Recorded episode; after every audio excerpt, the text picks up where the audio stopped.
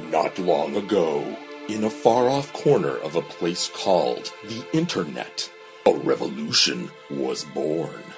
Forged in the fires of common experience, the survivors of a mysterious movie known only as A talking cat? came together.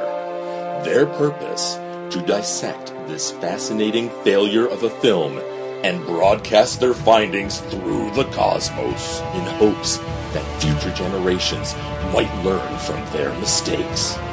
Some would call them heroes, others would call them mad, but despite the grueling road ahead of them, the group would take up this Sisyphean task and become a talking cast?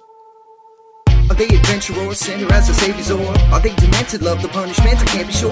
But one thing I do know is that the mission here to force to make your life so hard that you'll be pissing on your kitchen floor. Hello, everybody, and welcome back to A Talking Cast, the A Talking Cat podcast that nobody ever asked for, but we're bringing it to you anyway. I am your host, Dylan Reed Miller. I'm John Muggleton. Uh, Spencer Scene. Hi, guys. Welcome, welcome. Hey, Thanks for uh, bringing him back for a third time. Yeah, we're so glad to have you back. So, this episode is episode 29, which for those of you following along at home means we are starting at 2801 and ending at 29. We start the minute with scenery shots cuz that's that's something that's never happened before in this movie. Nope, never. no, no, scenery porn is not a thing. yeah, every minute is just packed with content, clearly. Yeah. But um so then we cut to the poor people house. Man, I feel so judgmental saying that, but like I just need to like distinguish them, you know? I Yeah. Anyway, Trent, the brother, is sitting Forlorn. He's forlorn. Oh, he's so sad. He's on the couch and he's sad. Guy's like a really sad teenager. And then his mom comes to sit with him. Did you notice that the camera goes from Trent, then swoops over to mom, and follows the mom, kind of like documentary? It's it's the one scene that's well shot in the movie. My favorite part of that shot is I love the mom's apron. If she's still wearing a glass on her head and not one Yeah. on her face, Come on, mom, put your damn glasses on. That's right. Come over and sit down on the couch, and then attempt to console your son, and fail. because that's the one kid she cares about. How dare you want to go to business college? Be more like your brother who just sits around and paints fences all day. Yep. So yeah, they have a little moment. Another heart to heart. Yeah. Uh, Trent asks how the cheese puffs are. He says, "How goes the cheese puff?" Cheese puffs are my favorite running theme in this movie. They're in the oven, which is very important, They're in the oven. and the fence is sturdy. Fence is dirty. He wants to watch the movie with. Oh, she offers to watch Humphrey Bogart movies with him, which you know any 17-year-old these days. Oh yeah, Humphrey Bogart. That's for me. Uh, yeah, I think I've talked about this before. Trent and his mom have some of the few scenes that I genuinely can emotionally connect to. Yeah. I like it when they have heart to heart moments because maybe it's maybe it's just because I'm close with my mom, but like I always feel it's not like super moving, but like inspires some emotion in me where nothing else in this movie does. You know? because that's the one kid she cares about. So she actually tries to be a good parent to the, to her son. They definitely seem more connected than the daughter, who's just off to the library and blah blah blah. Yeah. So anyway, they have this moment. Uh, she she asks if he's okay, and he's like, "Yeah, you know, I'm just I'm a teenager. such angst. So he just he just blows her off. He's like, "I'm fine," and she asks if, she, if he wants to watch the marathon with her. She says, uh, "Dastardly deeds, dames, and daringly do." Ugh, it's so good. What's a daring do? Daring do is like well action, I guess. I mean, Yeah, you know, yeah. like guns and cops and robbers and chasing around after each other. Well, that's the robber part. I associate it most closely with the Incredibles because when Frozone is looking for his super suit, his wife goes, "Don't you go off doing no dare and do. I've been planning this dinner for six months." Where's my suit, woman? Uh, has the screenwriter been talked about yet? Uh, not really. Do you have some interesting information for us, Spencer? Ah, yeah, he wrote a movie called Death Racers that starred the wrestler Raven and Oh, the insane clowns. Insane Clown Posse. Yes, it's uh like oh um, boy. uh it's basically like a mockbuster version of Death Race. Well, it- well, it's a Roger Corman, so that was already a Well, I think they were trying to mock bust the um the Paul W S Anderson remake, well, the one with Jason Statham. Statham. Statham. Oh boy. So, so the screenwriter of this is a juggalo. Uh, or he got paid a lot of money. I just want to say he's a juggalo because it makes me laugh. Yeah, let's assume so. Honestly, how much better would this movie be if they were all juggalos? It'd be worse. Johnny Whitaker and clown paint, that might be pretty funny. Yeah. More oh, yeah. terrifying. Oh, uh, did you notice when when uh, Trent walked away all emo and teenagery, his mom lustful, lustfully just stared at him, Yes, I was about to get to that. That was the next point. which was the opposite of the last minute we did, where uh, the mom leave- he lustfully stared at his mom. Yeah. oh my god.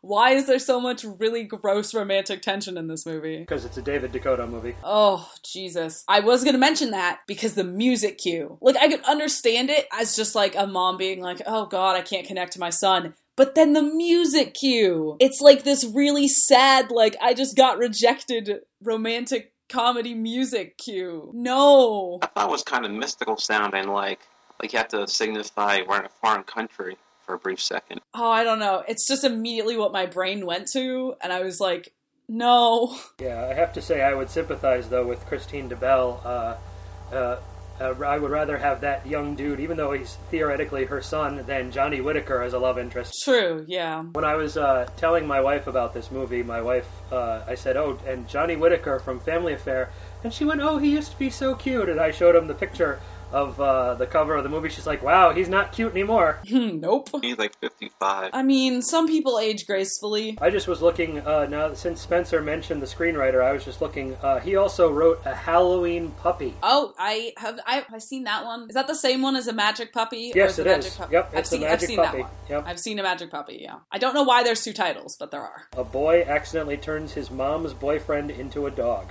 Yes. Also Yes. directed by David Dakota. Also under the same pseudonym though. Mary Crawford. Yeah, Mary Crawford. That's his uh, family family movie name. Why does he do that, do you think? Is it so kids don't look him up and find his porn movies or He, he actually was on um, uh, Killer POV a few months ago, interviewed, and I'm almost positive he talked about why he used the pseudonyms, but I don't remember now what it was. Um, I think it had something to partly to do with uh, making an amount of movies per year or something along those lines. It may be partly because of the David Dakota being associated with 1313 and things of that nature, and obviously not wanting to have a 10 year old going, Oh, I like that guy. What's this movie? But, Yeah. But I think it's also just the sheer volume of movies he makes. One hundred and sixteen director credits. That's impressive. I mean, it's not as impressive as Eric Roberts' resume, but you know, he's getting there. Someday he'll be an Eric Roberts. Um, after the weird, inappropriate romantic cue slash longing gaze, we end off our minutes with a shot of a very blue sky over the rich people house. And the trees have uh, Christmas lights wrapped around them. Yep. So is it Christmas time? Question mark. I don't know. There doesn't seem It's- to be any other indications in the movie, but I, but it seems so sunny though. Like why it seemed so sunny? I'm so confused. And no one like wears coats or anything. I guess it's pretty warm in California, so if that's where it's happening. Southern Northern California. This whole thing is a nebulous void of nothing. Well, that brings us to the end of our minute. Do you guys have any closing thoughts on it? Not really much happened in this minute, so other than No, a not nice really. other than a nice family moment, that was about it. It's the one horror movie that has a good good cinematography. The minutes with actual family moments are usually not as not as funny, but This is my second minute with just the mom and Trent. you're cursed to only have the the two characters with actual emotion. Come back for like the swimming pool scene or something, Spencer.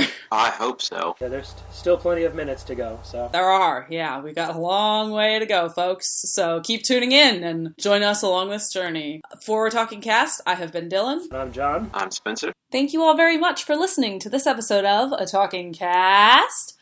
If you enjoyed it and you want to stay up to date with our future episodes, please like us on Facebook at facebook.com forward slash A Talking Cast or follow us on Twitter at A Talking Cast. All right, bye everybody. Minute by minute. That's what they'll be diving in to shed some clarity on this hilariously failed attempt. So grab a friend and crack a beer with them and listen in. The talking cast is about to begin. It's That was episode 29 of A Talking Cast. Your host was Dylan Reed Miller, with guest hosts Spencer Seams and John Muggleton.